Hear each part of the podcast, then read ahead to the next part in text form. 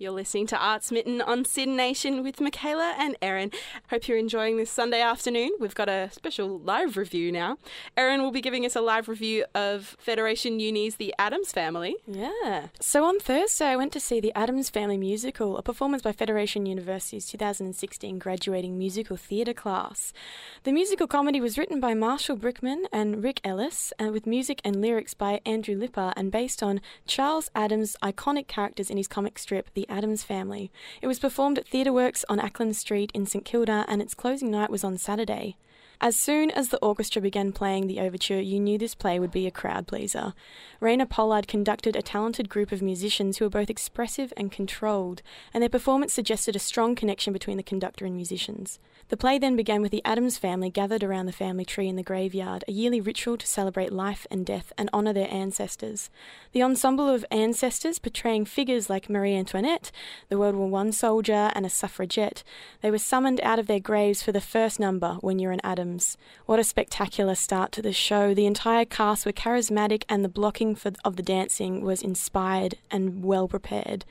Adrienne Chisholm's set and costume design was fantastic. Notably, the ancestors looked like spooky spectres as they swanned across the stage. As the family returned to the house, Uncle Fester, played by Liam Dodds, stayed behind and closed off the gates to the underworld, enlisting the help of his ancestors to ensure a dinner scheduled for that night went smoothly. Wednesday Addams, played by Tess Walsh, had suddenly fallen in love with a preppy young man from Ohio, Lucas Beinecke, played by Jack Sanders, and invited him around for dinner so that the two families could meet. The two worlds were about to collide, and the couple needed all the help they could get for one normal night, the name of another musical number which was spellbinding.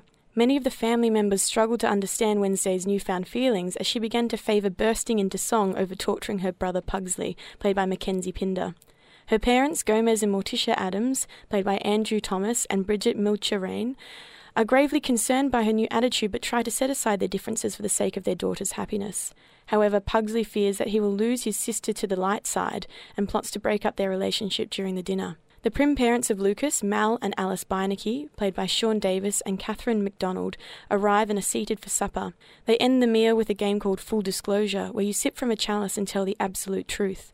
Pugsley poured a potion into the cup a concoction which is designed to bring out one's dark side, and is intended for Wednesday, but instead intercepted by Alice and she transformed into her less inhibited self. A special mention goes out to Patrick Schooner, who played the butler Lurch, and to Emma Austin, who played Grandma Addams. They were delightful to watch for their comedic timing in particular.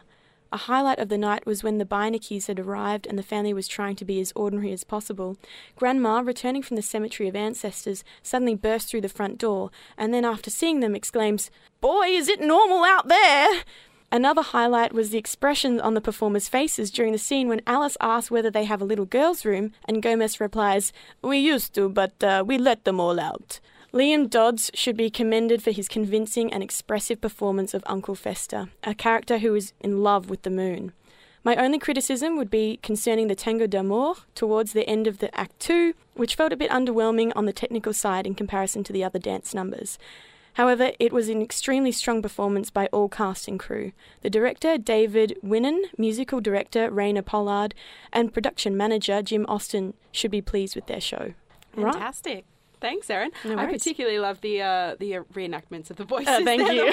I couldn't do them justice, but uh, there's a little bit of a taste. Fantastic. So you're listening to Art Smitten on SYN Nation